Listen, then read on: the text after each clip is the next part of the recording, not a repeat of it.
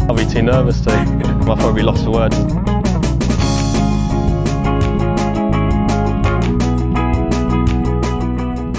Hello and welcome to another edition of the Lost for Words D F S podcast. I've then done it again, not called it DraftKings podcast, but Matt Vincenzi, you're here again, and uh, you can put me on a straight and narrow. Yeah, absolutely. Yeah, what a week last week. What a playoff. So many uh, incredible moments. So many clutch putts by Zalatoris. It just was an, an awesome week, uh, and it just shows the excitement on the P G A Tour is uh, unmatched. And we got some more storylines too, besides just the great golf. So.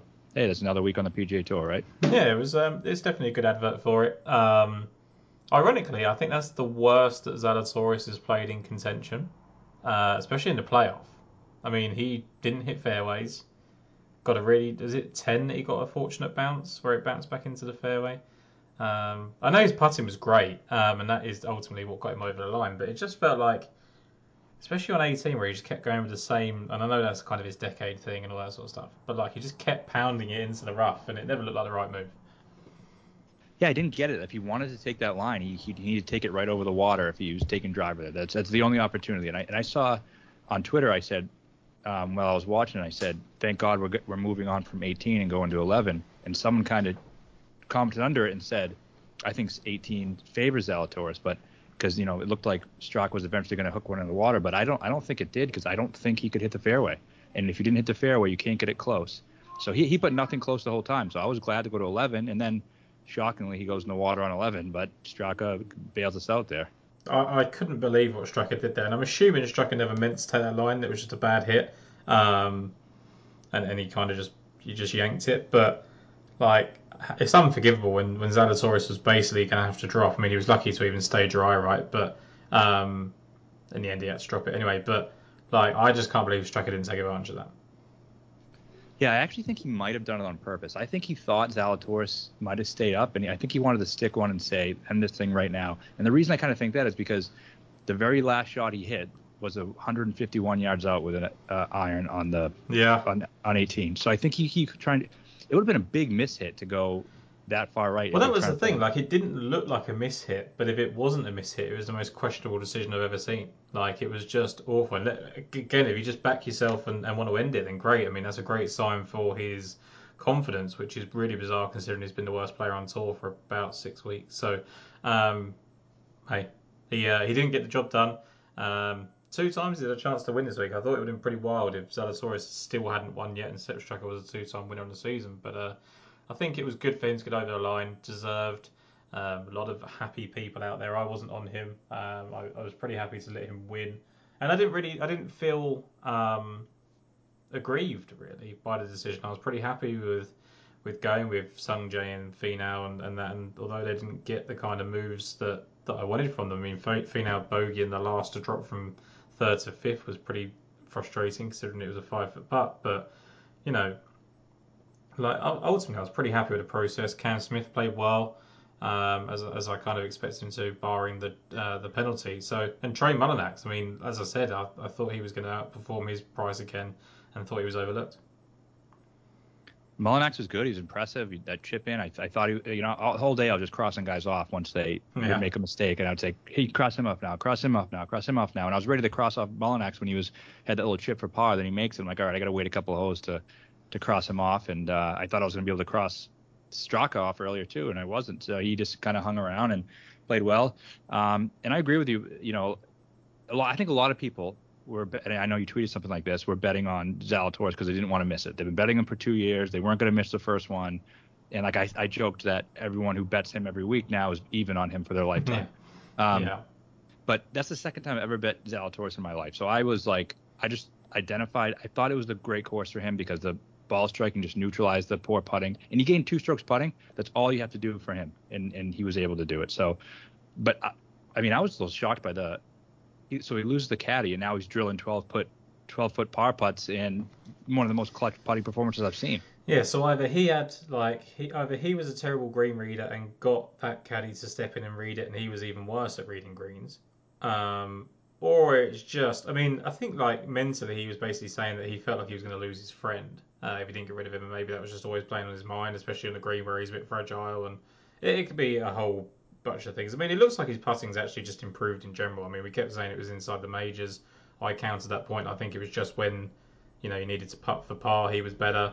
Uh, and now he's been doing it for, you know, and it was really his par putting that saved him. Um, seems to focus in a little bit more on those. I think the same as Fitzpatrick. Like, they seem to really hone in on those par putts over birdie putts. Um, but he did it in a fifteen under par um, winning score. So I think he's kind of squashed those um, putting issues a little bit. And I, I know that um, who's the guy that does Decade? He he was going absolutely crazy, wasn't he, on, on Twitter, basically calling everybody out, um, which was good fun. Um, but yeah, I, I think I'm glad to see him win. Uh, probably glad to see the back of the week, really, with, with the couple of guys dropping out of the top five. I mean, Sung Jae should have played better.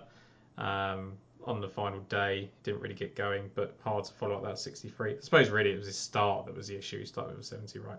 Um, but yeah, I mean, it was it was a pretty good week, apart from really Glover and Harman, who were up there. I think, well, I suppose Straka himself, um, were fairly predictable, I think. Yeah, and we, we did identify Smith as a pivot on here, and I know you liked him a lot and you played him. Yeah. So a couple questions for him. One, is he really hurt? And two, is he going to be at Eastlake? No, he's not hurt. Um, will he be at Eastlake? Someone put a, a thing out from the P G A Tour saying that Webb Simpson did this last year, or two years ago, and moved from fourth to fifth by the time he got to the Tour Championship. So I don't think it's really going to matter. Um, I can't see why he would miss this week to then come back. I don't really get, like, because what point is he proving? Unless he's just saying, look, I can duck out for a week and it's going to hurt your product more than it's going to hurt me, and I'll just come back next week and have a chance to win. That's why I think he's not coming back, too. I mean, everyone talks about how much he loves his guaranteed money. This is a guaranteed paycheck. He could have withdrew after the first tee shot and said yeah. he had a hit problem if he wanted to. That's that's what makes you think he's he's not coming back. But uh, it'll be interesting to, to monitor. I don't think he's hurt. Like, I think I think one thing he's definitely not hurt, and he's hurt from carrying around all that cash uh, around his waist. Um, he, I don't think that. I mean, he said he's been dealing with a hip injury for months. He's been pretty good for months, if that's the issue.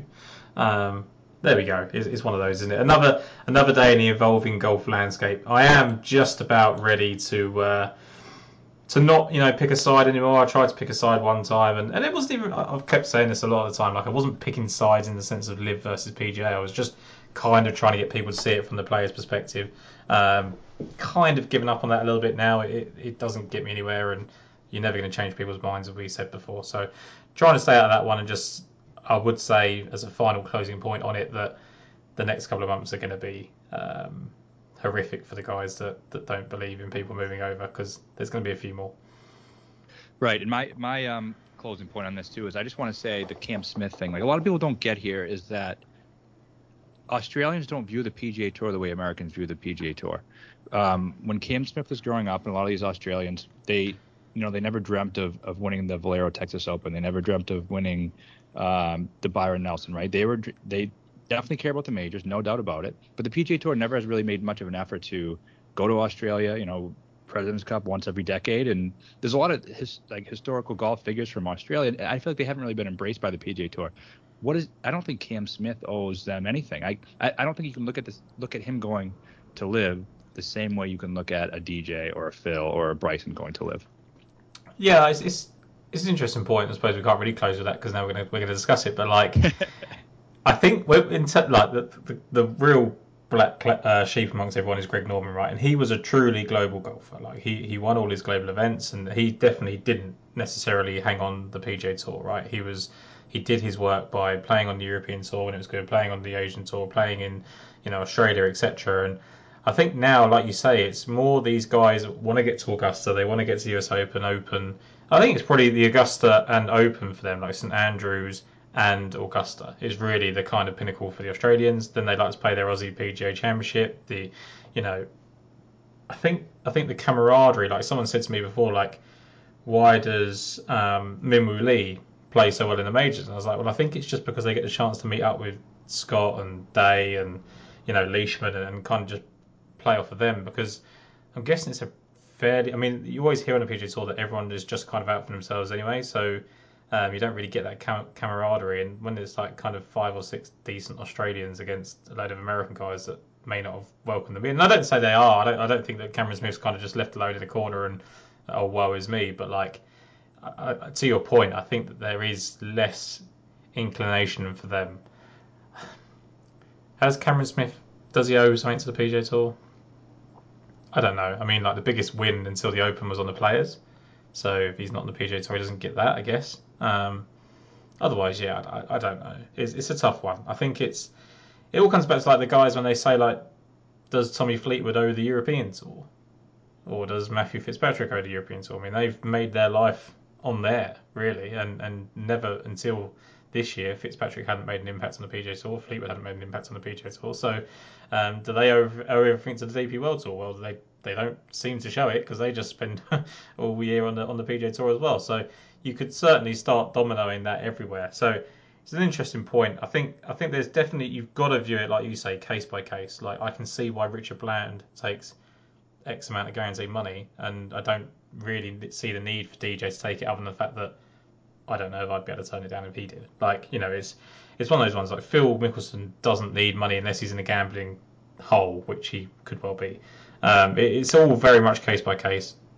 I don't know. It, it's tough now. It's one of those ones where we had very similar outlooks on it. Uh, most of Twitter didn't, um, and it's probably just a little bit of a minefield, and one that going to try and avoid so that we don't uh, don't don't upset a lot of listeners, I think. Yeah, yeah, that's a good idea. We'll we'll go to the B M W now. Let's let's go to the B M W. I mean, it's it it's, again, like, our feelings are very much out there. I think, like, if you ask me about it, I would answer it honestly. I'm not going to change my mind because of, you know, pressures or anything like that. Has my mind changed a little bit on it? I don't even think it has. I think the product itself needs some work and, and things from there. But we'll pick this up again in. I think me and you will probably have a conversation about it uh, as a podcast itself at the start of next yeah. year, maybe. And we can go into a bunch of other things. We'll have plenty of time in the off season for that. Maybe they'll season preview and just, just talk. Yeah, I mean, what what's that that off season? Is it about three days before we we start yeah. getting the four today or whatever? Yeah, um, we, we love it. So anyway, let's go into the B M W Championship. Obviously, this is the second leg of the FedEx Cup. Uh, we've just obviously had a FedEx Saint Jude Championship with Will Zalatoris winning and leapfrogging his friend in the standings into the top. Um, I guess before we go dive straight in, do you have a problem with the weighting of the FedEx Cup rankings? Yeah, absolutely. I think it, um, I think they're doing everything they can to make the players care about it, because I, I think it's pretty obvious that no one really cared that much and since its inception. But now they're putting so much money into it that people are, you know, kind of have to care because it is a, a big paycheck. And you see it more with the lower level guys who just want to make it to the next next round so they can get that guaranteed paycheck. But yeah, Zalatoris didn't have the best year. Um, you know, he, he wasn't better than Scotty or Smith. With that being said, he did have all those, you know, the second place finish in the major, so he deserves to go a little bit above there. But, um, but I think, yeah, I think it's weighted too much. Four times a regular event is too much. Maybe twice, twice the amount I think would be fair. Like, like really, if it's a season crowning award, it should only go to either Smith or Scheffler at this stage. Yeah, R- really. It, It should, and and Scotty's been struggling down the stretch too. So I, you know, and Zalatoris has had a good year, but he should be third right now. If he wins another one, then maybe you can talk about him, you know, jumping up and well, like, getting like out of. Horschel winning two playoff events in a row, I kind of got it. I mean, again, you could argue should he have even been in that position, blah blah blah. I can't even remember exactly how his year was leading up to that, but had he won already as well on the year? I, the I think he won. Did um, he win to Zurich? Yeah, he won. He won some event later in the season. Like. So, I mean, it's an imperfect system. Like, I think it's weighted very much that some people can't even keep their cards. Like, I think sometimes, like, if you're not in the W G Cs or the, well, not even W G Cs now, like majors, um, you're struggling, right? Like, I just, if you're not playing those major championships or you're not in the players' field or you're not in, you basically find it very, very difficult to keep your card. And that goes back, not that we wanted to go back this way, but the, the live thing, but the lower level guys, and people are, you know, crucifying them for taking some money. Like, a lot of these guys have no other way to earn guaranteed money. They're just they're playing week to week, and if you don't if you don't get to this point in the season, then you're not making that much money. If you're Peter Uline, for example, you know, the guy you interviewed. So um, yeah, it's it's tough, and they want to pay, you know, reward top top players. So that's that's what they're doing. Yeah, and I think also going back to that kind of Peter Uline point that he made is, like, he said that if you qualify for the Corn Ferry Tour event uh, and you're a Corn Ferry Tour, uh, sorry, if you qualify for the P G A Tour event. Uh, but you wanted to play on the Corn Ferry. Like, if you are a P G A Tour member and you qualify for the P G A Tour event, you have to play that, whether it makes more sense for you to play the Corn Ferry Tour or not. So, like, Uline would have had a chance to go back to back at a tournament after kind of winning one. I can't remember exactly where he said it was, or contending one. He was ready to really rock and roll, and he had to go and play like Puerto Rico or whatever. Like it's a it's a really imperfect system. That's something that needs looking at. And I think I think ultimately they naively thought this wasn't going to get off the ground, and now it's got off the ground. They've had to react rather than being proactive. And I think if they'd have if they'd have kind of sourced all these problems before, uh, they'd be in better stead. I think they're going to get there. Yeah, I agree. And I, I agree that the whole thing has been reactive rather than proactive. And I think that's kind of been the P G A Tour's problem in, in this whole thing. And I, I really am. And again, this probably is better for our next conversation. But now they're, the fall season is like everyone is saying how much Live sucks and the format sucks. But now we're making a fall swing in the P G A Tour. That's that's basically exactly what Live is, minus yeah. the team format. Like, I, I just think that's too reactive. And I don't think it's what we want as golf fans. So. Um, and I think you if, know, you, if you made a team, if, you, if the P G A Tour introduced this, this team aspect, they, people would love it. Like, yeah. I'm not I'm not saying I actually really love the, the way they Live do it. I don't think, because they haven't had settled teams or anything like that, it's not worked. Like, you can't actually get invested because they keep swapping and changing the players every time someone signs up. But and the draft concept hasn't worked properly and all that sort of stuff. But that will figure, figure itself out in twenty twenty-three. And I think if the P G A Tour suddenly said, like, you know, Justin Thomas, Rory McIlroy, um, Tony Finau, Cameron Smith and Scotty Scheffler are captains and they're going to draft their players, like, people would love it. So it's, it's you know, it, it's different ways of going about it. There, it is an imperfect system. It is a conversation we should have at a later date. Let's go into the B M W Championship. I've got us off track again. So Cameron Smith is out. He was actually uh, ten seven in the market in the top price player, which I thought was weird um, based on the betting. Yeah, it was, yeah. Let, let's stop talking about Liv. All right, Cameron Smith is ten seven, and he withdrew for unknown reasons. Um, yeah, I thought that was weird too. I mean, maybe just because he was the last week, he was kind of the of the elite guys. He was the guy who was around most. Yeah. Um, and he was at the top, and so yeah, I, he might have been deserving of it, but I would agree, very surprising. Um, but he's out. So so, so Rory's ten five, leading the way. John Rahm ten three, Justin Thomas ten one, Zalatoris ten. I love Justin Thomas this week. It's, you know, and I, it's, um, it's funny. I think the, the people are going to like this one because I, I disagree with you, and I think that's that's good for the show. It is. Uh, so you tell me why you like him. So I, I'm just going a lot on the fact that I thought his Robert Trent Jones stuff was really, really good, right? Like, he's won at Firestone. Um, he has finished top ten in the majors at that point as well. Um, and to me, like, his irons improved a lot. I say a lot. They improved every round.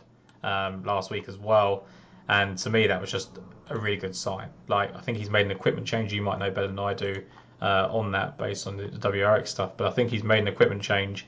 Um, you know, he was third tee to green last week, ninth off the tee. He was only thirty-fourth in approach, but as I said, it got better each time. And the win at Firestone, sixth at the twenty eighteen P G A Belle Reve, fourth at the Quicken Loans, all uh, Robert Trent Jones designs.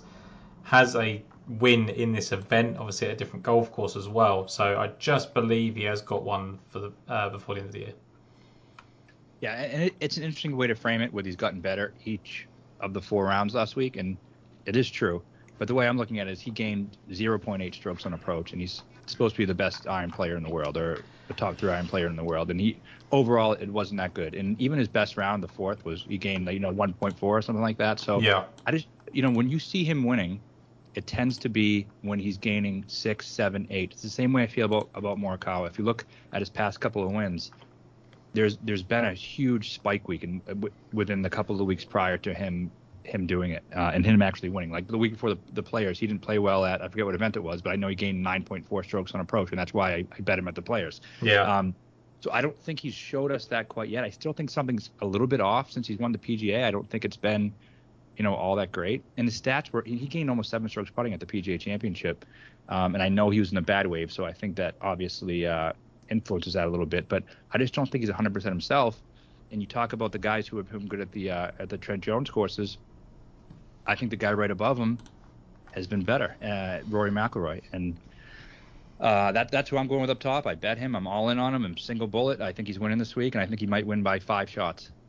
It's interesting because, like, Rory McIlroy off of a missed cut is generally pretty good. Like, I think people have kind of said the same about Scotty Scheffler, but I think Rory McIlroy is the best, the kind of best example of that. Um, he gained strokes on approach in both rounds last week, but again, his weren't as good as you would expect from Rory. So it's a tough one. I think. I think for me, like when I think of J T, I think if things are going to go wrong, like does his has his driver gone off boil? And the fact he hit the drive really well and the the the Robert Trent Jones designs don't ask that much of you. Like if he can just put that on repeat, take the pressure off, and just I trust him to find designs at any given point. Like I know a lot of people, we talk an awful lot about people kind of foreshadowing good form and stuff like that. I think he can just find ten this week, like Morikawa did or or has done in the past. Like he only gained three Morikawa, but that was a, a decent improvement on what he had been doing. So um, I do think he's capable of that. And, and I, I really understand the Rory thing. Like there isn't a player that I can't make a case for here. Like I think John Rahm was really impressive last week, considering he has been so far off of it for so long, to kind of basically meander to a top five finish. I don't think he ever really did anything kind of stand out. Um, had a good approach day on the final day, but otherwise was pretty average. Like, I think they're all good. Like Zalatoris, I mean, how do you then say what we've said about Zalatoris all along, that he can't go back-to-back? Um, I think a lot of people are going to buy into that back-to-back thing because people are doing it. Like Finau's done it, Xander's done it. Uh, I don't know if Cameron Smith's done it, but he's obviously gone within recent starts. Like, I think people are just expecting that to be the new norm, and I wouldn't necessarily expect Zalatoris to do it this week.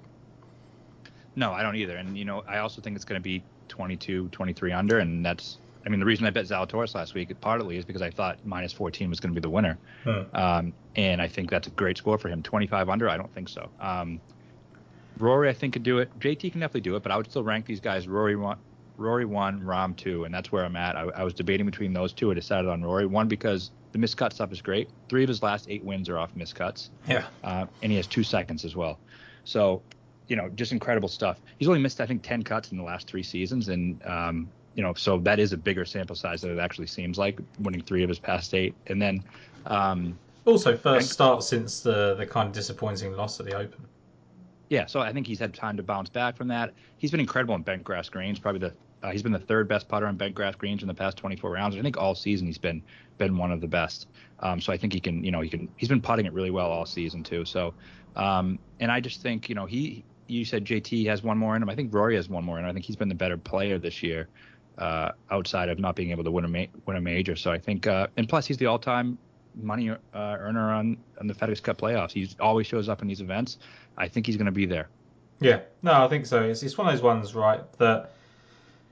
I trust Rory a lot at the moment, actually, which is not something I, I tend to say about Rory. The, the only thing in terms of, this was my betting cap on in terms of J T over Rory, I don't think the price um, disparity is warranted, right? Like I think that, that Rory is always that little bit shorter uh, than everybody because they don't want you to bet. And I don't necessarily subscribe to the fact that he's that much better than everybody else in the way that everyone else does. So um, I do get that he's got a great chance. I do think he's a good player in D F S if you want to do that. If you, if, you know, if you, if you think it's a Rory week, you've got to play him. It's as simple as that. Um, limited field. But um, yeah, in terms of betting, I don't think he warrants that slightly shorter price every week.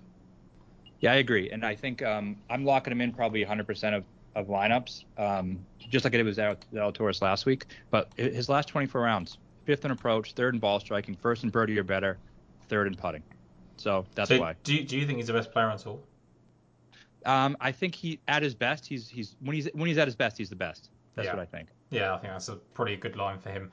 Um, then you go into the kind of nine K range now, and you've got Patrick Cantlay leading the way at nine nine, Scotty Scheffler nine eight, Tony Finau nine seven, Xander Schauffele nine six, Matthew Fitzpatrick nine five, and Collin Morikawa nine four. We'll leave it uh, there and do the rest in a moment. I think both, obviously, Cantlay made the cut and was disappointing, but Scheffler obviously missed. So those two have got question marks, I think, over them, whether you you know you like them or not. So I'm just going straight back to the well with Tony Finau.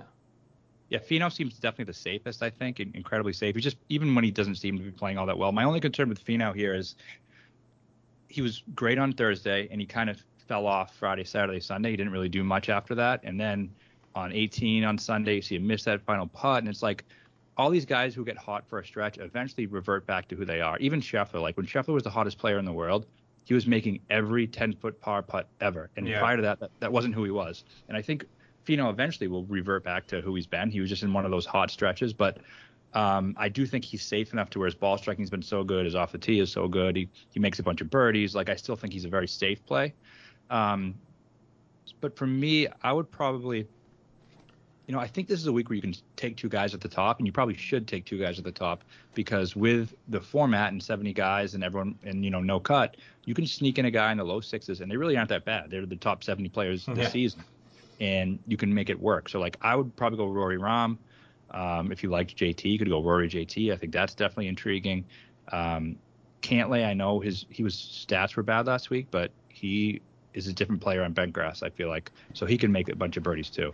It's weird. So going back to Finau a little bit, like, he was eighth in approach on day one, fifth in approach day four, and it was very, very similar to his off the tee game. So bookend rounds are really good, which which encouraged me. Like, if it had been really hot round one, then just terrible for the rest of the week. Like, he kept putting himself under pressure uh, by missing the fairways. Uh, I just think it's such a better golf course for him, and he finished fifth with by missing one putt on the final uh, hole.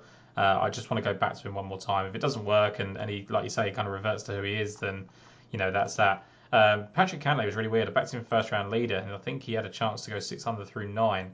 Uh, missed it, and then just made nothing coming back. That was his best round of the day, sixty-seven. Um, best round of the week, sorry. And he got worse every every day, sixty-seven, sixty-eight, seventy-one, seventy-two. So that put me off a little bit. Like you say, different player maybe on bent grass. Um, I don't want to make a... I, I probably just won't be able to play them, like you say. I, I, I would probably go Thomas Finau or Rory Thomas, whatever. Um, so I don't really need to play those two guys. But I think Scheffler might be getting overlooked a bit. Yeah, I mean, previously he was supposed to be the no-cut guy, and uh, this is a no-cut, and this is an event he could definitely win. Probably going overlooked a bit, for sure. Um, a lot of long par threes on this course. He plays very well. He's actually ranked first in par three from between two hundred and two hundred twenty-five yards. So I think yeah. that's that's good. Um, but he's his...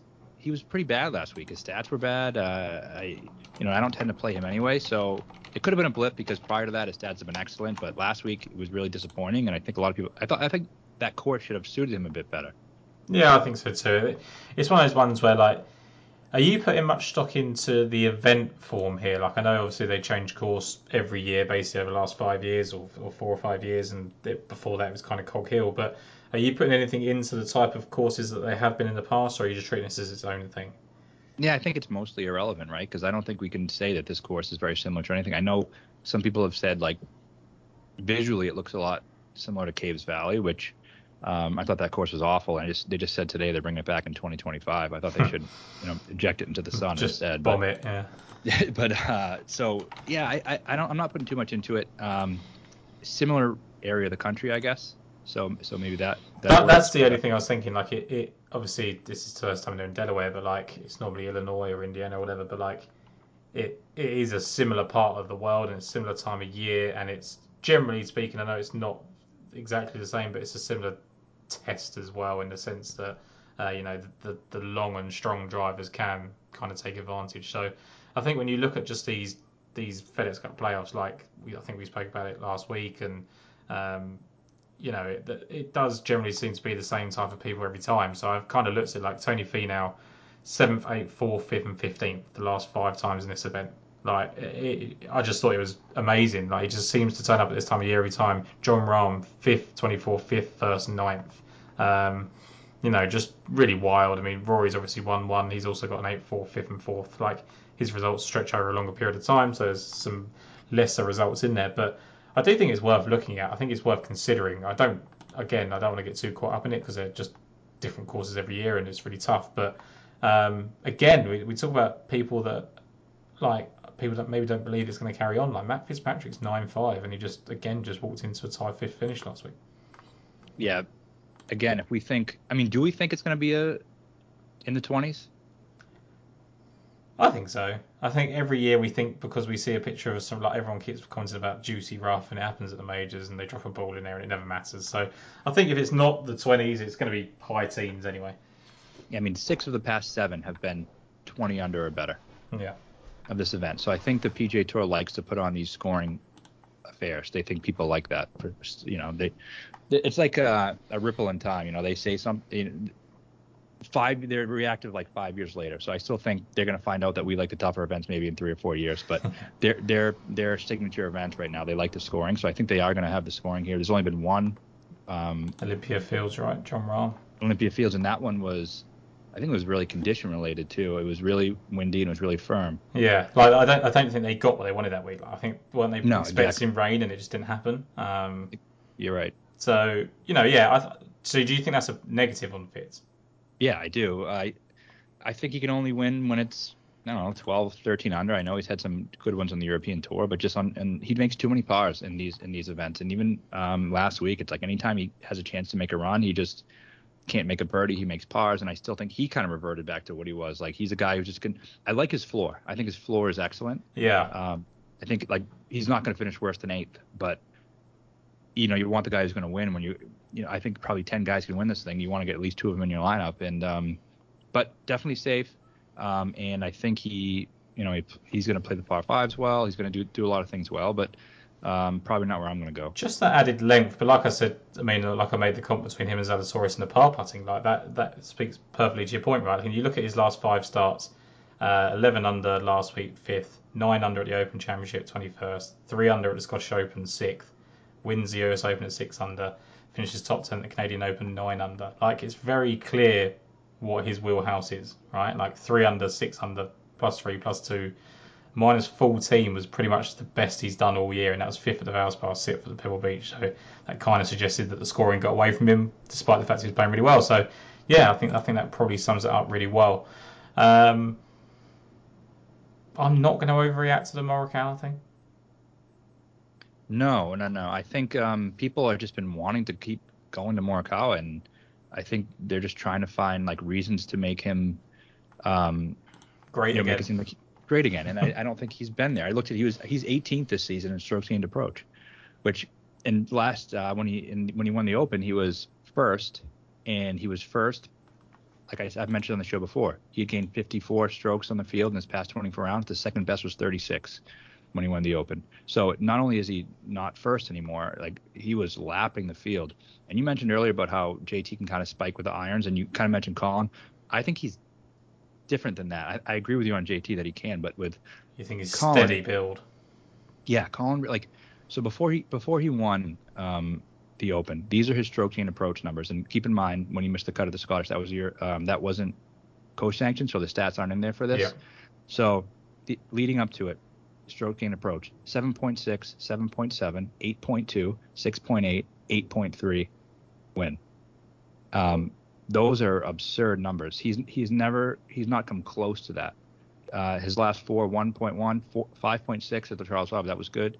Um, plus one last week, plus three point two. There's nothing there that shows me that he's getting ready to win and win an event. And then, you know, that doesn't even include the Genesis or the or the Open where he missed a cut and bowl, so I can't imagine they were very good. And plus the fact that, you know, you're getting a guy that doesn't, if if you if you think about skill set guys, he doesn't fit that. Like, he's not this like long straight guy that gets away with being in a rough. Like, his thing is built on accuracy, and if he's, we always say this, like if your one strength you're not meeting, then you can kind of count yourself out. So I, I like the fact that he kind of bounced back, and it was good to see him finish top five and stuff like that. But I think that was a much better golf course for him last week than this one will be. So yeah, um, interesting to see.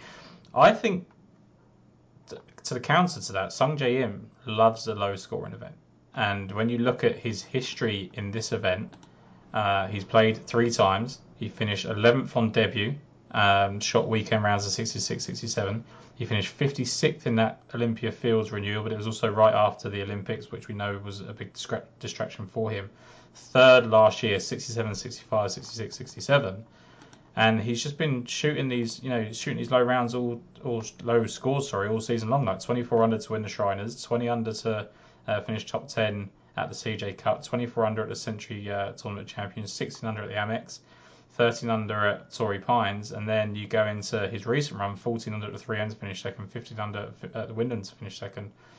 Didn't didn't finish well last week, which put me off a little bit, but I just want to give him one more chance. Yeah, amazing. He can I mean, he can go low. I can't believe he finished twelfth last week. I was sweating him trying to make the cut. He was in most of my lineups last week, and he, yeah. he made it made it right on at, at two under, and then all of a sudden he, you know, shoots a sixty-three on, on Saturday, and he's he's right up there. But my concern with him is just a bit of regression the last couple of weeks in terms of the iron play.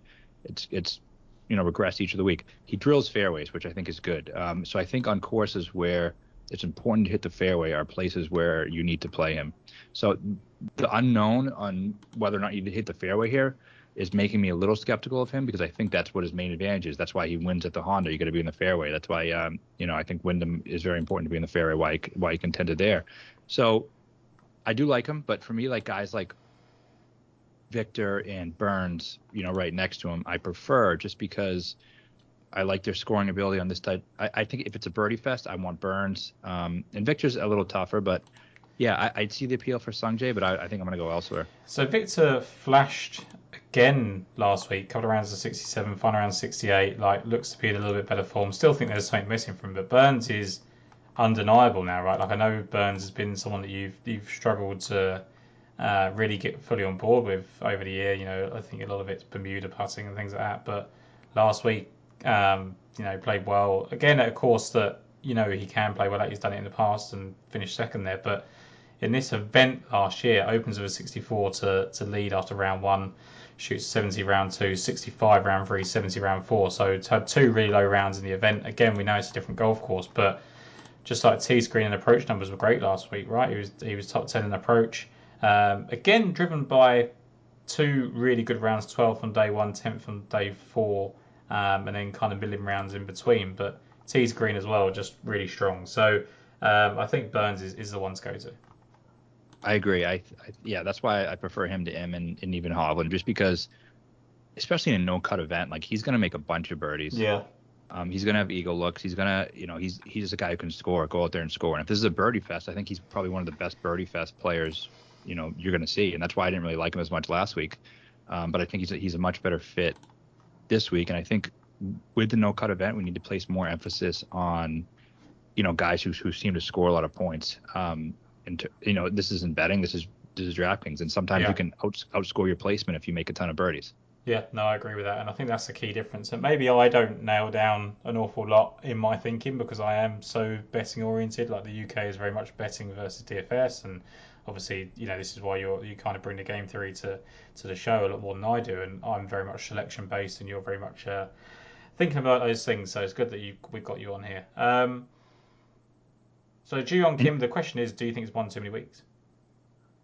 So, good segue there, because I was just going to say Burns is seventh in this field and birdie or better in yeah. his past twenty-four. Kim is sixth, so he makes a bunch of birdies. And I keep thinking he's going to fall off, but he's he doesn't. And his, his stats, his stats last, were great last week.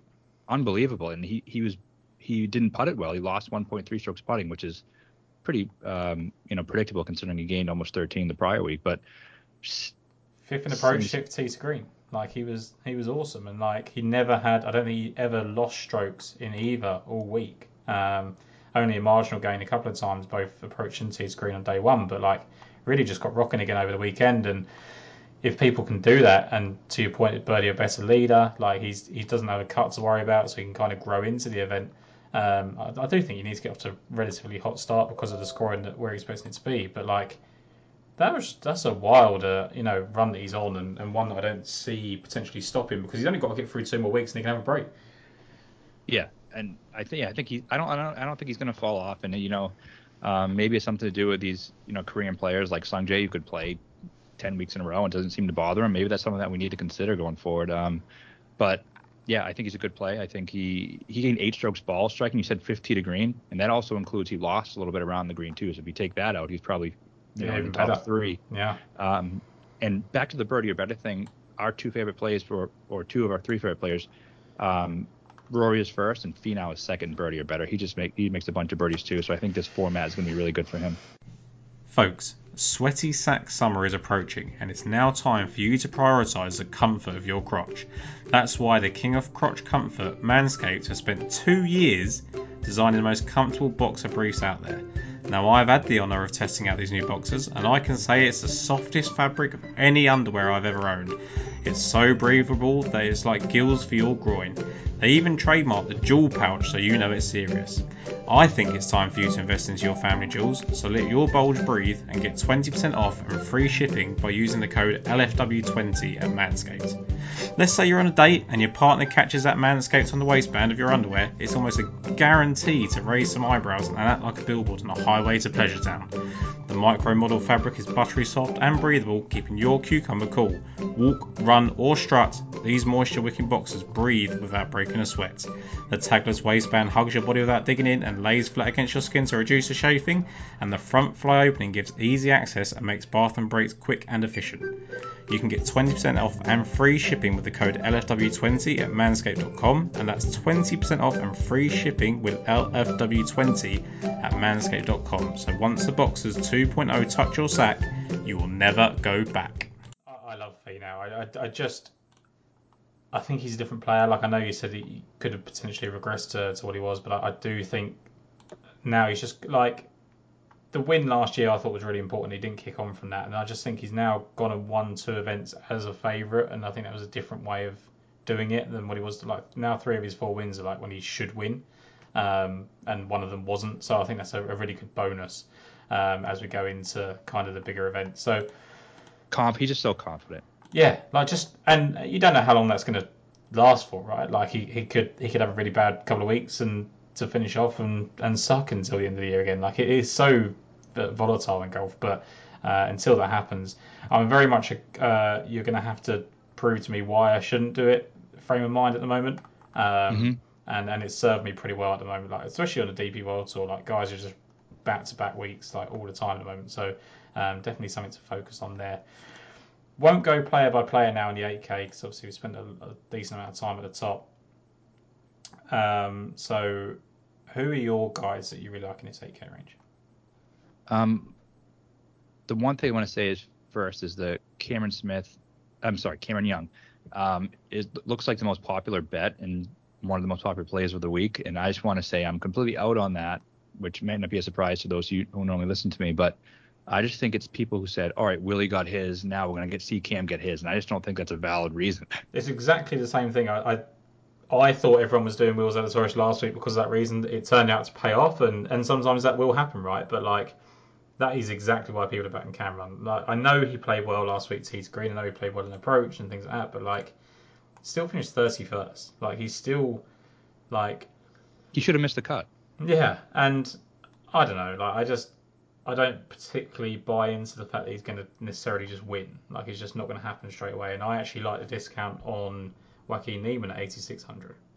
Me too. That that's my guy. Um, I, as of now, I have, I have a single bullet card, but I'm, I still think I have room with Rory eleven or twelve to one just to add uh, Niemann as well at, at forty or forty-five. I, th- I think you have to. Like, in a seventy-man field at forty to one, I couldn't believe it. Like, I I mean, I know he's inconsistent, um, but I, and I think it's I think it's that. Like, yesterday I wondered whether like the popularity is because he's, you know, South American as opposed to, you know, Chilean rather than American, and doesn't get kind of hyped up on T V as much. But I think it's generally because he's just inconsistent, and so he doesn't feature every week and people quickly forget about him. But like, he was very much in the group with um, Hovland and Morikawa and Wolf, and he was the forgotten one, and now he's kind of in this group of Ju Young Kim, Cameron Young, and he's the forgotten one of that still. And I just think like when he was eleventh tee to green last week, and I think he was Uh, he, yeah, he was third in approach. Like, he had one bad round uh, on the opening day. This feels very much like the form he was in ball striking wise before he won uh, the Genesis, and I just want to capture that. Yeah, I, I still uh, I completely agree with you, and I have a take here that people might think is crazy, but I still think he can have a better career than Will Zalatoris. He's he's still younger than him, um, and I think his his upside is completely just as high.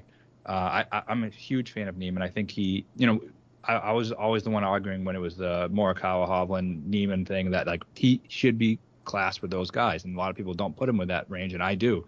Uh, and he's still younger than all of them. Um, he's had a he's had a big win at at, um, at Riviera. So, and I think this is a great course for him, right? He, he hits the ball far, bent grass greens. He just shows completely that he's been a different player on bent grass. Uh, the last week you you just mentioned it. He's showing that that. Um, iron play that he showed leading leading up to Riviera. So I, I like him a lot. I think he can win. Um, I think I want to bet a top five on him as well, because I think I do think Rory's going to win, but I can see definitely Niemann being involved. And I think what people forget, one, is is how much younger he is. Like, he's three years younger than Zalatoris. Like, Zalatoris was in that kind of window. Like, I know he's he's not that experienced because he didn't get on tour until later than he probably should have done. But, like, at twenty-six, you're in that window. Same with Scotty Scheffler, um, I think maybe twenty-five, twenty-six, like you, you, you should be hitting your stride around that, right? Like twenty-six to thirty is, is kind of, I guess, the, the new window of, of really hitting your best golf. And Niemann's still under that. Um, and thinking about that, he's he's won two already. So he's he's already ahead of schedule, I think. He's also lost two playoffs in twenty twenty-one. So he's he's conceivably like one shot away from, um, you know, four victories already. I think that's that's gone amiss. Like, he beat Collin Morikawa and Cameron Young at Riviera. Um, and he's lost to Cameron Davis and Harris English in playoffs. So it's not like he's lost to, you know, scrubs. And that Greenbrier win was by six strokes. Like, it was completely dominant. So I I think it's because he's inconsistent that like he just doesn't get picked up on. Um, but you really just need to look at the fact that he's had that ball striking week last week and, and get on board, I think. Yeah, I totally agree. And I think that um, that old white T P C where he won, um, I believe it was redesigned by the same guy who redesigned this course. Um, I, let me double check. I'll double check that. But I do think that, I do think that it was, because I remember looking into it and I was like, oh, the old uh, old white. And I was thinking, um, you know, that he that was a, a little bit of a connection there. Yeah. Uh, and similar area of the country too, right? West Virginia. So. Um, yeah, everything points. I think, yeah, he's definitely a must bet at forty-five to one and must play. Um, and he's another guy. I like that event history he's got. He's played here three times and he's got a third already. Like, I know that was mm-hmm. in the tougher Olympia Fields one, but like even last year, he had one bad round of seventy-four, but shot two sixty-eights and a sixty-six. Um, and the, you know, the, the debut that he made here open with seventy-four, put himself behind the, the kind of eight ball, but shot the second round of sixty-five. So I think, you know, four years on from a debut now, Uh, he's kind of comfortable at this stage, and I think he can really kick on after last week's performance. Because I think how he performed on a course that ne- doesn't necessarily play to his strengths as much as this one would uh, was really encouraging. Same as Fitzpatrick. Yep. yep, that's right. So then you've got some people that play, uh, some players that people are going to want to go to in the fact that they're discounted, like a Spieth, like a Hideki. Uh, Hideki, I just can't get my head around what he's going to do. Uh, I'm not even going to try. I know it's a, probably a good leverage point if you want to do it. Um, I just can't. I don't want to do Spieth either. So then that kind of left me with, I didn't consider Shane Lowry, but I think I probably should. But that left me with Tyrrell Hatton, Aaron Wise that I liked at this this range. Yeah, I, I like Wise. He's probably going to be way more popular than Hatton, and I know we talked about it's not going to be – ownership's not going to be incredibly important this week, but it looks like Wise is probably going to be fifteen, sixteen, seventeen percent, and no one's really playing Hatton at all. Um, so if the Robert Trent Jones thing is a thing, Hatton's had two top tens in the twenty eighteen and twenty sixteen P G As that were both Robert Trent Jones designed. So I do think – he was disappointing last week. Uh, I don't think you can get away from that. And I do think it was a decent enough golf course for him. But he's still open with a sixty-five. Like, he started hot. Um, and I think he can just take advantage of these courses. I still don't necessarily think we know exactly what Tyrrell Hatton is. Um, I think he, he keeps kind of flip-flopping between he wants a wide-open course to he wants a tight course. And uh, I can't I, I can't figure out what Tyrrell Hatton is. But if he likes these Robert Jones designs and redesigns, then uh, I like it. So I think I think he's the play. Yeah, I... I do. His, he, his stats weren't great last week. Um, I bet him first round leader. He shot that sixty-five. I thought he was going to challenge it for a while. Um, and just see, Wyndham was great. Oh, yeah, it's it's tough for me. I mean, is he going to be able to keep up if it's a birdie fest? I think so. I think he can. Like, I think it's all just it's just form related with him. And I know it's not the best form, but he's kind of shown enough to me in recent weeks that he can get hot. Um, I guess. It, I think it depends how you're approaching it. Like, Hath, uh, Wise is the best like floor play, I think, of, of the guys. Like, I think it gives you the safest output. Uh, but Hatton could, could be a difference maker, I think. Yeah. So looking at Birdie Better real quick, um, Hatton's forty-fifth of sixty-eight guys in Birdie or Better. So Wise su- is twenty, twenty-third. Surprising, isn't it? I mean, I guess that probably tells you what you need to know about it then, but. I'm surprised by that because I think he, he's the type of guy that can get can get hot. I guess he just hasn't had his best stuff all season, really. Yeah, yeah. It, it's only last twenty-four rounds, so um, I think yeah, you can. It, I like it as a contrarian play for sure, uh, and he's been playing pretty good. Last week could have been a blip too. His stats weren't great, but I mean before that they were. So yeah, I, I like it as a play. Anything else for you in the eight K that you wanted to note? Um, let's see, just real quick, what do I got? Um. No one else I'm really playing, especially just the way I'm constructing my lineups. I, I'm really trying to jam in two top guys to every lineup because I think there's probably eight guys who can win this event. And it, if you're not putting two of them in your lineup, then you're just making a mistake. So I think that's going to naturally bring you down a little further than the eight K. So, are people giving up on Homer yet? Um, his, he just he he's been underwhelming statistically and finish wise. That's my only issue with him. I, he's won in this area, which I do think it you know might may be a good thing. So his event form is terrible. Uh, sixty-first, fifty-ninth, sixty-third. So he, he doesn't play the events well. Um, but I, I don't know. It just feels like we always get he gets hyped up, and I feel like there he's just sitting there at eighty-five hundred and maybe not getting any recognition. And it just wouldn't surprise me if he's there on a on a course that could demand some decent driving. So um, I wouldn't totally overlook Homer. I, I I can't. He's one of those ones where I can't really give you a reason to play him, other than the fact that I think people giving up into it, giving up on him a bit um, after a run of really just wanting to play him. Yeah, I agree with that. I, I I considered playing him. I actually have a star next to his name, but I just I'm not gonna be able to get there. I do like him, but I just like too many guys better. I'm I'm I'm gonna click Niemann over him every time. Yeah, one hundred percent. Um, going into the seven Ks then, uh, I don't like this range. I do not like this range at all. I think I'd almost rather drop into the six K to your earlier point at the start of the show where, you know, these guys are in the top seventy for a reason. But I guess if I was going to pick anyone, they'd probably be the same as everyone else. I'd go with Cameron Davis, maybe Taylor Pendrith. Um, that would probably be it. Like, I know you're going to get kind of volatile plays out of people like Thigala and Mito and things like that, but I don't want to go there. Why are people betting Tagala this week? I saw a bunch of people betting him. I don't understand it, really. Uh, because he's the next one after Cameron Young that everyone thinks they want to be the first one to, to win on. And he shot a sixty-three last week, I guess. Like, I, I, it's just... Everyone just wants to bet the guy that they think they need to be first on. And yeah, it's worrying, I think. Yeah, he's not winning this week. Sorry to everyone who's taken it out. I can definitively say that. Um, no chance. I'll go on record. No chance. Um, so I'll clip that up at the end. Yeah. um, so yeah, I like the same guys you do, I guess, but I still think they're playable. I don't think the ownership's going to be, you know, incredibly um, debilitating. But Davis, I like. He's the one whose ownership's going to be out of control, in my opinion. Yeah. Uh, so I'm probably going to avoid him. And I'm just going to play Pendrith instead, who's also going to be popular, but not quite as popular. And the reason I like him is because I think, look at these par fives. They're six hundred fifty yards. So in a lot of these. So there's six hundred fifty yard par fives, and then the par fours are short. So what does that mean he's going to have into both of those holes? A, a wedge, wedge, right? seventy, yeah. seventy-five to one hundred yards. Look, and that's exactly what he did when he was in contention at, at Rocket Mortgage. Um, so I think he's going to be able to bomb it and then be able to just flip his wedge in there, which he showed that he can do. When he gets into trouble is when he needs to hit his approach between one hundred fifty and two hundred yards. He's really poor in that in that regard. So we, and we saw that last week with the, he was really horrible over the weekend, and I think that's why. So I do think he's a much better fit for this course, and therefore I'm more willing to play him. Plus, he can't miss the cut, which I'd be very nervous about if this was a cut event. But I do think he's going to make plenty of birdies. Yeah, and I think it's weird because like he, if you look at his stats, he was really high at, like uh, on day one in both approach and tee to green in total. Uh, he was second tee to green, um, and he was fifth in approach, and that wasn't his best round. Like, so I think he's a really hard guy to, to kind of get right, but maybe, like, to your point, it could just be that he needs those kind of short wedges. Yeah, I think that's what it is. And then I'm going to go back to, not, not go back to him, I haven't been, been on him in ages, but Mito.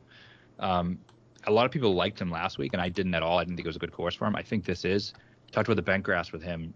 Niemann's evolved as a player to where he doesn't need to be on bent grass to be good. I still prefer him there, but with Mito, I think he almost does, right? They they talk a lot about how in uh, these Chilean golfers, they're so used to playing on those types of surfaces. Um, but last week he was forty-second. He gained three point five on approach. So I think that was really encouraging for him. Um, I just think this is a much better golf course for him than last week was. I've never got there with him apart from the week after. I think it was he he won, or no, sorry, he had a chance to win at the P G A.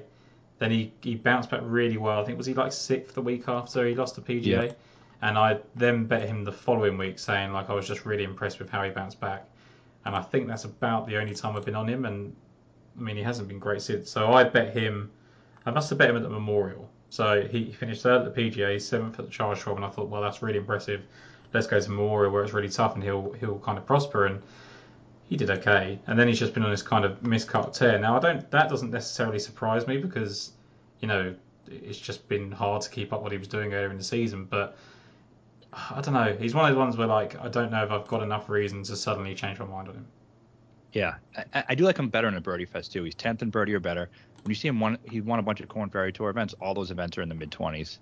Um, so I I think it's, I did, I like him as a bounce back, and I'm hoping that a lot of people went to him last week and he wasn't great, that maybe this week they'll kind of lay off him a bit more than it seems like they're going to. So yeah, I, I, I like this uh, I like this layout a lot better for him, so I'm I'm going to go there. I know these stats are a little bit noisy, but I just pulled up this seventy-five to one hundred uh, yard range. I know it's really hard to do because not all seventy-five to one hundred yard shots are relative and things like that, and you have, you have to keep that in mind.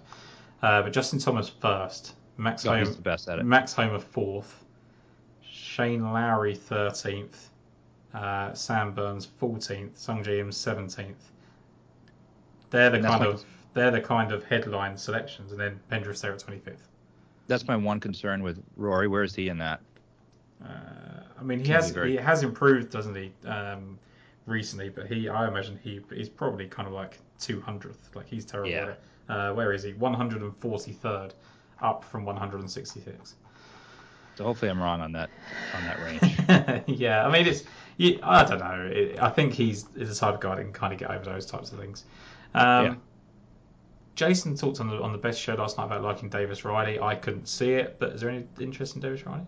Nah, not at all. I've never been interested in Davis Riley. Siwoo Kim is one that maybe, like, because no one's no one's going to play him whatsoever, and his stats looked good last week. I do realize that a lot of that is because one one great round, um, which is a little concerning. But he, he ended up gaining across the board, but he lost five point one strokes putting. Still finished in forty-second. Had a really good Sunday, which I think he could carry over. Um, so I do think no one's playing him, and he's a guy who can make birdies, no cut, so you don't have to worry about that. You know, although the withdrawal is a little bit scary, um, but yeah. I, I am thinking about putting him in a lineup or two. Yeah, I mean he was he was first tee to green on approach in, in round one, right? Like that that's yeah. perfect. And twenty-sixth tee to green on the final day, fifty-second on approach. So his irons maybe not where they need to be uh, to really contend, but he's so like course dependent. Like if, if he likes a course, he likes a course. Um, I guess the person I've kind of gone over a little bit, Brian Harman, is there. Like, is he just going to keep this form up? Like, he's he's been eighth for the Travelers, sixth for the Open, third at the FedEx Saint Jude. Um, surprising that he was disappointing at the Wyndham, really, when you consider all those. Um, not sure. Strange. seventy-first at the Wyndham, sixty-seven, sixty-nine, seventy-three, sixty-nine.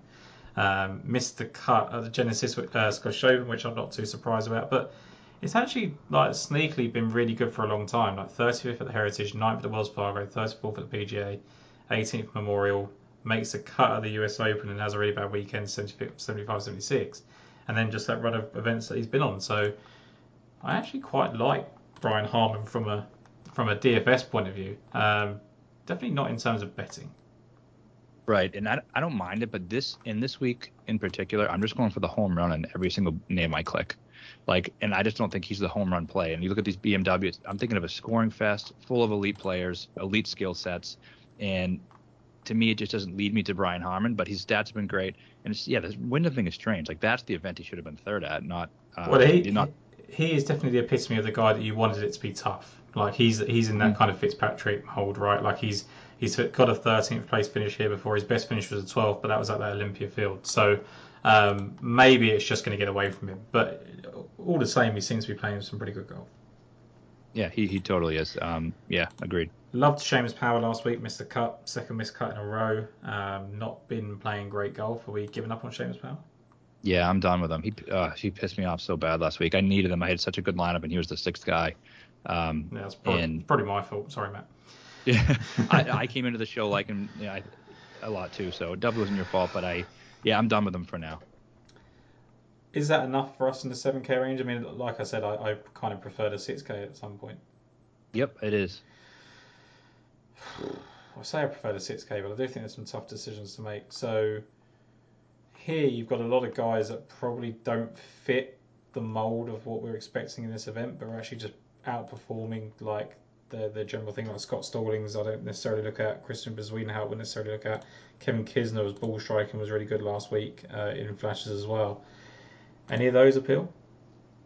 Um, Seabez I kind of liked only because it seems like he's a little cheaper than we're used to, and he's in the cheaper range than we're used to seeing him at. Like I hated when people were playing him at eighty-five hundred, but when he's sixty-eight hundred, I think it's it's fine. He's the first. He ranks number one in his last twenty-four rounds in bent grass putting. He's just an incredible putter on, on bent grass. Um, he hasn't been good, all that good lately, but I talked about home run play. It seems like in these bigger events is kind of when he plays a little bit better. Yeah. Oh, I just don't know what he is. Like, I, yeah. I still think he's the most heavily overrated player on the P G A Tour.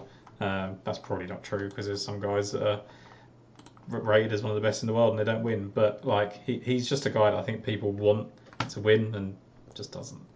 Um, yeah, I might take him out. He's awful birdie or better, too. Harold Varner the third is twenty-first on the season in birdie or better. Is that something that we should be focusing on? I think it is something we should be focusing on, but I think I also think he stinks. He just drives like nine, ninety-eight hundred at Wyndham and misses the cut. He just, I don't know. I can't get him right. I thought he was a prime candidate for Liv, and then when he came out and said he wasn't, he's he's kind of stunk ever since. So maybe he should have been uh, thinking along the same lines as I was. I uh, I still love Taylor Moore. I like K H Lee in this range, and then I think the the two T Ms that we always talk about, Troy Merritt and Trey Mullinax. Uh, Taylor Moore, I love. I love. I know you're high on him the last couple of weeks, and he's eighth in birdie or better. What's not to like about him? I mean, he just stripes the ball from tee to green. Um, he's a birdie maker. You know, this is the best field in golf, and he's eighth in birdie or better. Uh, gained three more on approach last week. Uh, just been absolutely striping it. Uh, so I'm definitely going to play him, especially no, you know, you worry about an event like this. If a guy like that is just going to come down to earth and miss the cut, but he can't miss the cut. He'll still make birdies. So I'm playing him. Um, Mullinax, I'm a little more concerned about if that was maybe, I don't know. He likes he likes the course, and a lot of that was course history. So maybe it's just he was going back to a place he felt really comfortable. Yeah, I I just like Trey Mullinax. I just think he's he's playing better than people are giving him credit for. Like, this is a sustained run of form now. Win twenty-first, thirty-seventh, fifth, and those first and fifth are, are really highlighted. Um, you know, and the twenty-first at the Open Championship, I think, uh, is being overlooked. So to me, I'm just really impressed. Uh, Taylor Moore, I think, is probably my, my favourite, safest player, I'd say. And then you've got Troy Merritt. There's one on Robert Trent Jones' course. I like Merritt. He's too cheap, I think. sixty-three hundred. You, you really like Troy Merritt, like, a lot. And I, I, I thought you'd be knocking down the door with me, Troy Merritt, Troy Merritt. Like, pair of sixty-fives to Open last week. Yeah, and I, I played a lot of him. He was in uh, that lineup I had that was a five out of six because of Seamus Power. But I, I am a little concerned last week. Um, It was all putting last week, and but prior to that, it's been the opposite. And he, so I'm worried he's kind of reverting back to who he was, where he's not really that great at on approach or off the tee, but he just is a good putter. Uh, and last week, that's exactly what he was. He fell off over the weekend. He's kind of losing momentum. That's my concern. So he only he only lost strokes once in a pro uh, in tee to green. He on the final day. The other times he was a slight gainer every day. Um, and approach he was he was pretty bad over the weekend in general. He was actually bad in approach all week. He had a, he had one round inside the top thirty, but I just think he can turn it around, right? Like, the course suits, and I think with these Robert Trent Jones um, designs, like Andy Lack said, like, you know, they're, they're just they ask the same question. If you can answer that one question, you're probably okay. So I think that suits Troy Merritt. He just doesn't have to think about it. Like, he can just find a repeatable action and, and just keep pounding down the fairways, and uh, I think he can do that. Yeah, I am going to play him. I'm, so the, the guys who I'm actually truly going to click and play in this in this range are Merritt, Moore, and who is the other one? Anyone else you like? I'm, I'm trying to think. I forget what I was going to say. So Andrew Putnam has now sort of come up with some form, three weeks in a row, eleventh, twenty-seventh, fifth. Like, it's probably pretty hard to ignore. Do I think he can carry that on? And now we're kind of trimming the fat a little bit. I don't see why not. He's he's finished sixteenth in this event in the past. He shot sixty-seven, sixty-six, sixty-six, sixty-eight that time. Uh, when he finished forty-eight, uh, forty-third, he had two rounds uh, sub seventy as well. So I do think he's a guy that can kind of sustain form. His approach numbers, he had two good rounds, middle, middle rounds of twenty-fourth and second at approach, and then lost either side of that. Um, so his, his, his uh, irons have been pretty volatile last week, but two spike rounds, I think, is, is impressive enough for Putnam. Yeah, I, I think so too. And the the other guy who I was going to say here, um, and I, I played Putnam last week, and he yeah he was great, is Mackenzie Hughes at the flat min six K. And the reason I kind of like him is because he gained strokes on approach last week. Um, two point. Uh, let's see, not him. That was clicked the wrong guy. Um, he did gain slightly, I think, two strokes on approach. Didn't obviously finish um, all that well, but he's the type of guy who I think has a higher ceiling. We're like, can you see like a, a leaderboard of being like Rory, Rahm, Mackenzie Hughes in fourth, and then like a bunch of other studs? I, I just something that I can see happen, and I feel like he's kind of in bigger events. He's kind of peaked before, um, and he's just so cheap, and I, it can enable you to do a lot of stuff. And I don't like anyone else that's that cheap. So I was thinking, about, literally nobody's playing him. I think he's the least owned guy in the field. I'd probably go with J J Spawn over the two, just because I think Hughes is that guy that needs Olympia Fields type conditions, because when you look at his event form, he stands out there, um, and you look at U S Opens and things like that. But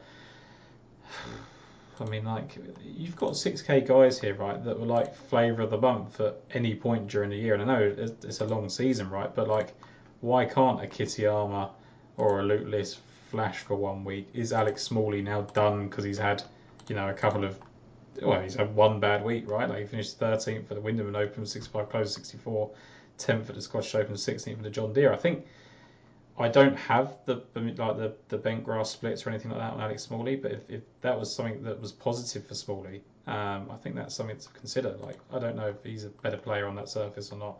That might be something that you can tell me. But if he is, then six one's great, I think. It's actually his worst surface. There you go. So um, so you can probably... He's a small sample size, though, so who knows. But uh, to, kind of to your point, um, why not go to the flavor of the month thing? And that's my, my thing here is I think people are going to more of the flavor of the month, not not like an absurd amount, but like, is Mackenzie Hughes worse than all those players you just listed? But no one, he's not the flavor of the month, so no one's even thinking that he exists. So why not just click him? And there's going to be so much other chalk everywhere else that maybe you're different, and if he spikes, then you have a good chance to win. There's that. What's the what's the consensus around Lucas Glover at the moment? Lucas Glover, yeah, he yeah he showed up last week. Huh? That was kind of so he was uh, fourteenth in tee to green last week and seventeenth in approach, which normally you would kind of flip flop those results. But I'm just looking at kind of his history when he gets to this event: twelfth, seventh, and thirty-eighth. His last three starts here. The thirty-eighth last year, he was tenth at the halfway stage. He was seventh in. Um, twenty nineteen actually got worse every round, third, fifth, sixth, seventh. He was twelfth in two thousand seventeen. Again, I know these courses aren't the same, but if he just plays well in this part of the world, fourteenth, thirteenth, one really bad finish, sixty-sixth, and then thirty-first, twelfth, seventh, thirty-eighth. Like, I think he's a guy that when he's hot can just score you a bunch of points. Yeah, and he doesn't seem to be very popular uh, whatsoever. Let's just see. The, um, I just want to see, has he really got... Is, done well in these events where there's a lot of scoring. He was fifth at the Sony Open, finished at eighteen under. Yep. Um, John Deere in twenty twenty-one when he won, he was nineteen under. So yeah, I, I do think he can um, he can kind of keep pace. Yeah, I like that play. He he shouldn't be a guy that does that because he's putting so bad, right? But like when you look at where he's won, he won that Disney event twenty-three under, won the Wells Fargo fifteen under, won John Deere nineteen under, uh, won on the Corn Ferry eighteen under. Obviously, his U S Open's a completely different kettle of fish, but. You know, he, he has just played well in low-scoring events in the past. So I do like Lucas Glover at sixty-one. Um, and I do think you, you need to have players down here. So, um, yeah, I think I think we've kind of boxed that off. And I'm pretty happy with the summary there. Anyone I haven't mentioned, there's probably for a reason. Yep, I agree. Um, yeah, that, let's summarise that up then, uh, Matt, because, you know, we've been, been chatting a decent while. Um, favourite in the ten K range, short, short range this week? Uh, Rory. Yeah, I'm going to go with J T. I'm going to stick to that kind of gun there. Uh, nine K range, I'm going to go with...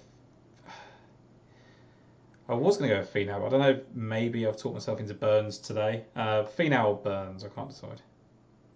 Um, I, as I discussed kind of with my with my roster construction, I'm probably starting two guys ten K, so I'm probably I'm not going to play this guy, but if I had to pick one, it would be Cantlay just because of his ability to, to score and putt on bent grass. Yeah, that's fair enough completely. Are we both Joaquin Niemann at eight K? Absolutely. eight six, I think he's the best play. Uh, seven K range, I will go with...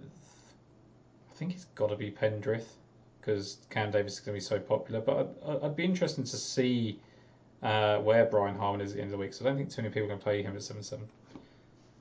Yeah, uh, I'll go Mito. Cool, I like that. And then there's six K range now. I'm going to go with Lucas Glover.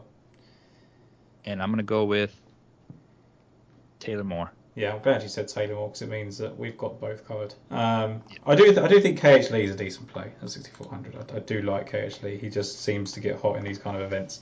Um, but that's it, Matt. I mean, we've had a, a little bit of chat there on all different things, P G A Tour, Live Golf, everything, um, formats. I think we've probably managed to talk ourselves into three or four conversational podcasts over the um, winter period. I know a couple of people reached out and said they didn't, they'd be interested in those. So... Let's uh, let's get those queued up. We'll uh, we'll release some kind of details on them once we've got the Tour Championship out of the way um, next week. Matt, remind me how the Tour Championship format works on the DraftKings. So I think it's um, you get points for for where they are in the um, you know the pre the preloaded up score. So like whoever's in first place is going to be is going to be very very expensive. Yeah. And and so you and you start with the first place points already.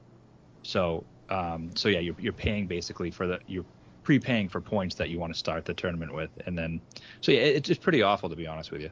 Yeah, I'm, I don't think I'm going to get too excited about it. I mean, one person I would say who's really, really good um, at those kind of game theory type things that I, that I speak to, he kind of blows my mind every week, is uh, Skylar Hoke, uh, Skyhook mm-hmm. D F S on Twitter. He, he's really good at kind of like breaking down the optimal way of doing it. Whether he, you know, wins or not is, is different, but um, he, he certainly knows the idea he wants to attack it with and sticks by it. So um, one to kind of look at if he tweets some stuff out. But Matt, thank you as ever, buddy. I think that's pretty much us boxed up for the day, and uh, I look forward to uh, a profitable week again. All right, thanks for having me.